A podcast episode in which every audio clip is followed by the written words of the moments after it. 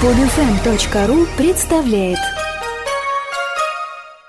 Палата представителей Конгресса США проголосовала за отмену негласного закона «Не спрашивай, не говори», за отмену проголосовало 234 конгрессмена против 194.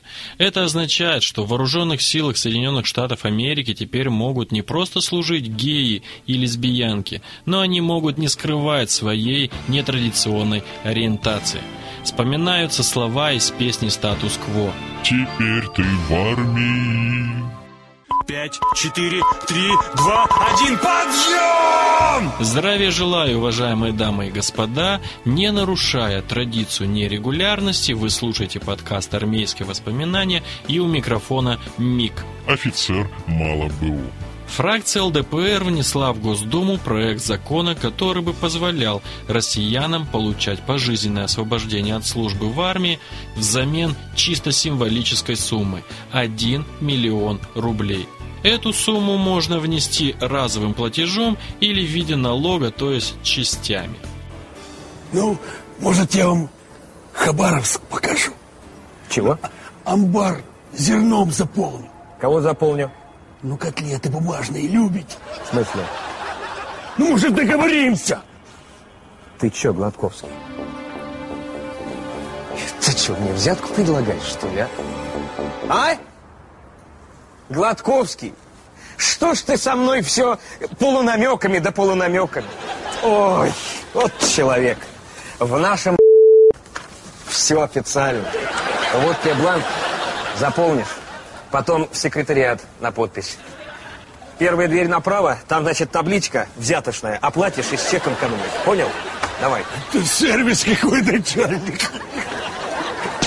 Если проект получит статус закона, то сегодняшним родителям, у кого в кроватке мирно сопит будущий продолжатель их рода, пора откладывать деньги. Какие-то 55 тысяч рублей в год или почти 4700 рублей в месяц. При средней заработной плате в России в 10 тысяч рублей это вполне приемлемая сумма. Ну а кто находится в предпризывном возрасте, думаю, пора обратиться к банкам за кредитом. Банкам открывается, в свою очередь, возможность предоставлять новые кредиты. Можно назвать его армейский кредит. Те же самые 4700 рублей в месяц от заемщика, ну и плюс символические проценты. 18 лет и кредит погашен, зато никому ничего не должен. И даже при объявлении всеобщей мобилизации на войну в кармане будет ксива с отметкой «Оплачено».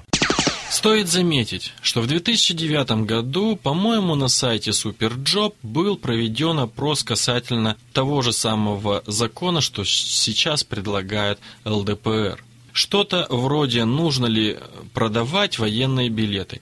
И там более 50% респондентам высказались за принятие похожего закона. И только 30% против. To be or not to be решать парламентариям. Эта законодательная инициатива антиконституционна. Министерство обороны не может дать на нее положительного заключения подчеркнул Панков, заместитель главы военного ведомства. Министр обороны Анатолий Сердюков прокомментировал проект следующими словами. Комментировать сложно. Даже если теоретически представить, что мы согласимся, это вызовет ряд других вопросов. В частности, как будет осуществляться мобилизационная подготовка всего населения. Как видно из слов министра обороны Российской Федерации, он на этот вопрос смотрит экономически. Вспоминается шутка, которую мне рассказывали действующие офицеры. Приносит Сердюкову на подпись документ. В верхнем углу документа стоит гриф документа ДСП. Для служебного пользования. То есть этот документ выносить из части просто так нельзя. А также он говорит о том, что в документе написана действительная военная информация или действующая военная информация. Министр обороны посмотрел на ДСП, взял ручку, зачеркнул ДСП и написал ДВП дешевле.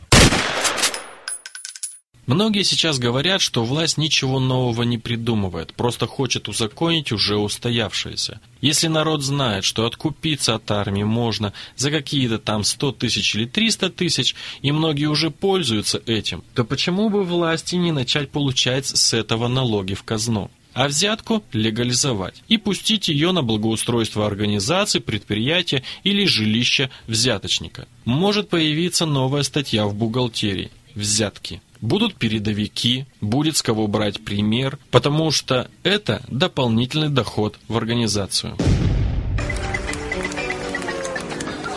Слушайте, ребята, а давайте лучше с каждой взятки будем налоги платить, а? Точно. Пользу обществу. А? Гениально! А мы с этих налогов новое отделение построим. Верно. Будем больше взяток брать. Чем больше взятка, тем больше налогов. Мы еще градообразующим предприятием станем. Раз пошла такая пьянка, пора принять закон, разрешающий Первое. проституцию, Второе. продажу наркотиков, Третье. киллерство. Пример двух первых уже есть в мире. Про откуп от армии многие стали приводить в пример такие страны, как Турция, Греция, Грузия, Монголия, Киргизия, Узбекистан. Страны, о чьих победах давно ничего не было слышно. В этих странах в разной форме и в разном денежном выражении присутствует откуп. В Турции он составляет 10 тысяч евро, в Грузии 1100 долларов, Киргизии 262 доллара, в Узбекистане 537 долларов, Монголия 690 долларов, Греция 10 178 долларов. Из всего списка видно, что на первом месте по дороговизне услуги стоит Греция. Но это же, господа, не мудрено, ведь в Греции нет возрастного ограничения на службу в армии. И мало того, откупиться могут только 35-летние призывники, и при этом должны отслужить 45 дней. А до 35 лет можно дотянуть с помощью уважительных причин, например, учеба или жизнь за границей. Если у нас будет принят этот закон, то мы займем, конечно же, первое место. Чуть больше 30 тысяч долларов потребуется современному молодому человеку. Многие также начинают рассуждать о том, что такая сумма по плечу только миллионерам. Я, может, конечно, и ошибаюсь, но по моему мнению, миллионерами люди становятся еще и благодаря своей способности во всем экономить. К тому же, что делать тем, кто сейчас берет меньше 30 тысяч долларов за липовые справки, военные билеты? Остается только демпинговать государство, чтобы оставить свой бизнес в кавычках в дееспособном виде. Налицо нарушение закона о конкуренции. Глупо. Миллион за военник вряд ли спасет от коррупции. Зачем платить миллион, если можно заплатить 100 тысяч рублей? Но, возможно, планка оплаты подымется выше, но не приблизится к миллиону на 10%. Вроде бы как бы гуманно, дешевле и, возможно, еще получить результат лучше, чем от 30 тысяч долларов. Ни для кого не секрет, что милые и уважаемые нами ОМОНовцы и милиционеры зачастую делают облавы э, в местах массового скопления молодежи или вообще населения с целью выявить людей не с кавказской внешностью, а людей призывного возраста, затолкать их в кутузку и отправить сначала в КПЗ, а потом насильственно в военкомат для служения Родине.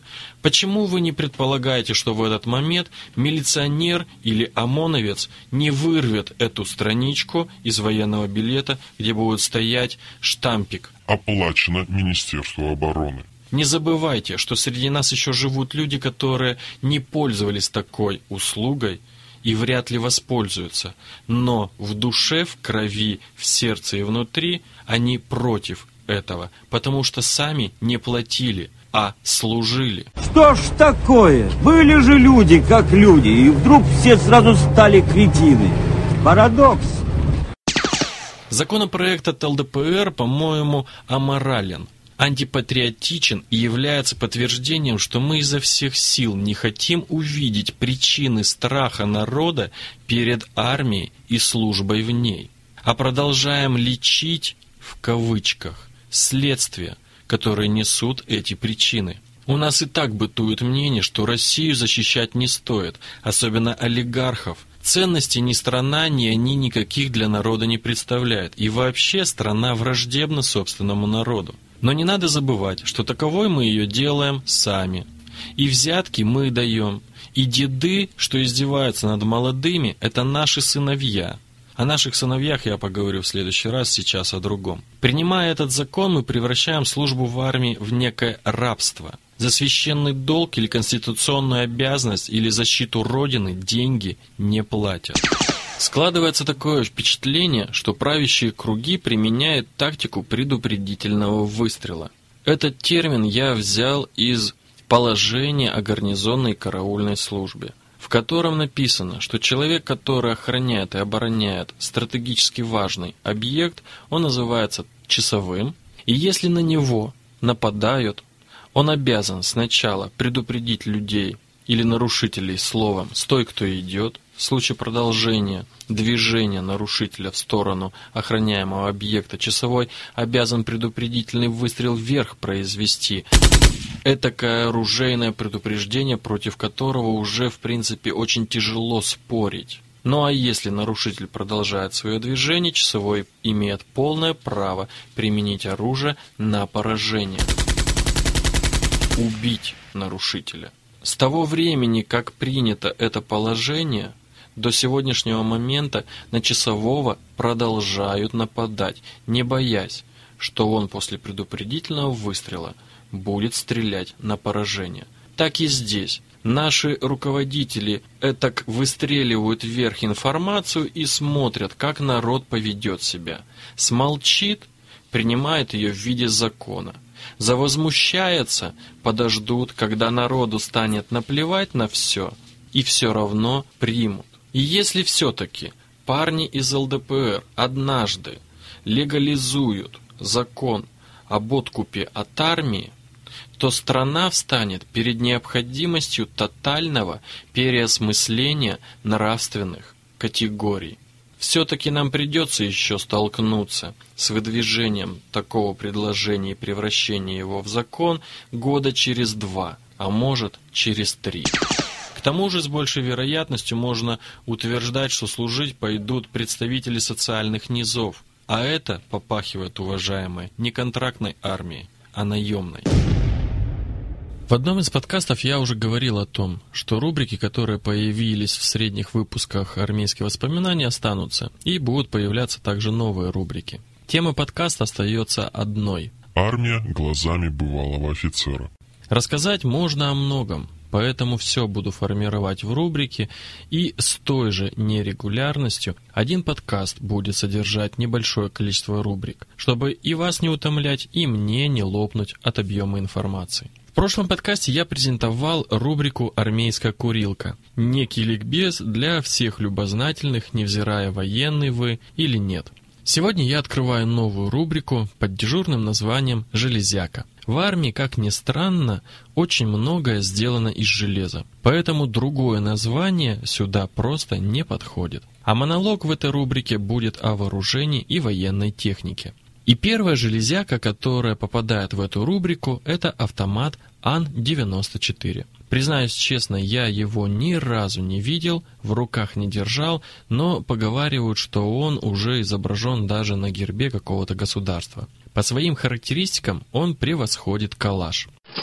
Ан-94. Калибр 5,45 мм. Вес без магазина 3 кг 850 грамм. Общая длина с откинутым прикладом 943 мм. Общая длина в сложенном состоянии 728 мм. Длина ствола 405 мм. Емкость магазина и количество патронов 30-60. Прицельная дальность 1000 метров. Эффективная дальность 650 метров. Корпус пластик. Скорострельность для первых двух выстрелов очереди достигает 1800 выстрелов в минуту. На дальности до 100 метров выстрелами осуществляется поражение мишени в одну точку.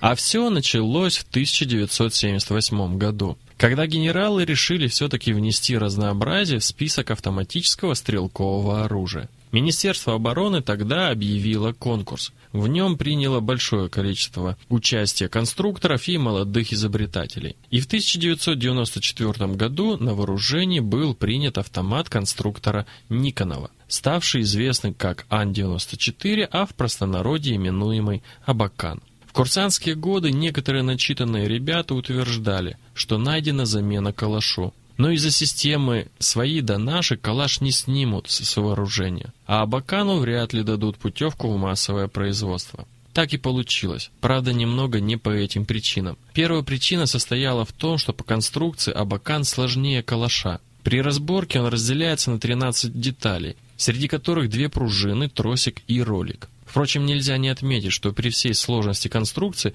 автомат очень надежен. Случайно вспомнил сейчас норматив по огневой подготовке по АКМу. Норматив номер два – неполная разборка оружия. По АКМу отлично 16 секунд, хорошо 20 секунд, удовлетворительно 24 секунды. Помню, успевали разбирать его за 8 секунд. Норматив номер три – сборка оружия после неполной разборки. Отлично 26 секунд, хорошо 30 секунд, удовлетворительно 34 секунды. Абакан принят на поток не был, в войсках не появился, и, следовательно, нормативов по нему никаких нет. Поговаривают, что на обучение солдата правилам пользования и эксплуатации а, АКМ уходит 10 часов, на обучение Абакану – недели. Соглашусь только по АКМу, потому как сам учил. Но вернемся к Абакану. Сложность конструкции – Два патронника, соединенных тросиками. Прицел звездочка с маленькими отверстиями, которая очень хорошо и легко загрязняется, особенно в условиях, когда под ногами грязь.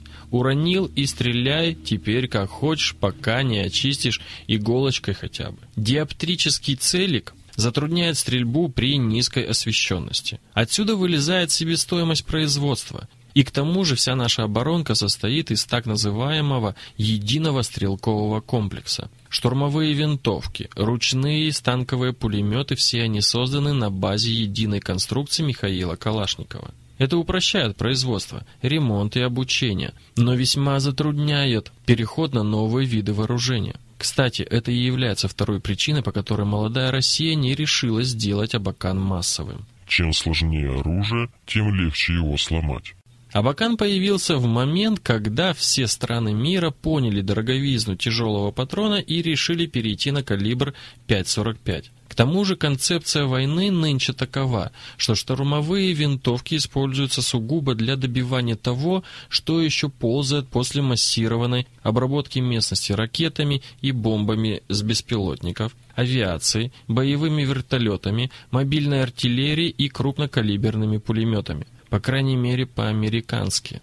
Абакан может вести огонь режимами стрельбы. Первое – стрельба одиночными выстрелами. Второе – стрельба очередями с отсечками по два патрона. И третье – это автоматический огонь.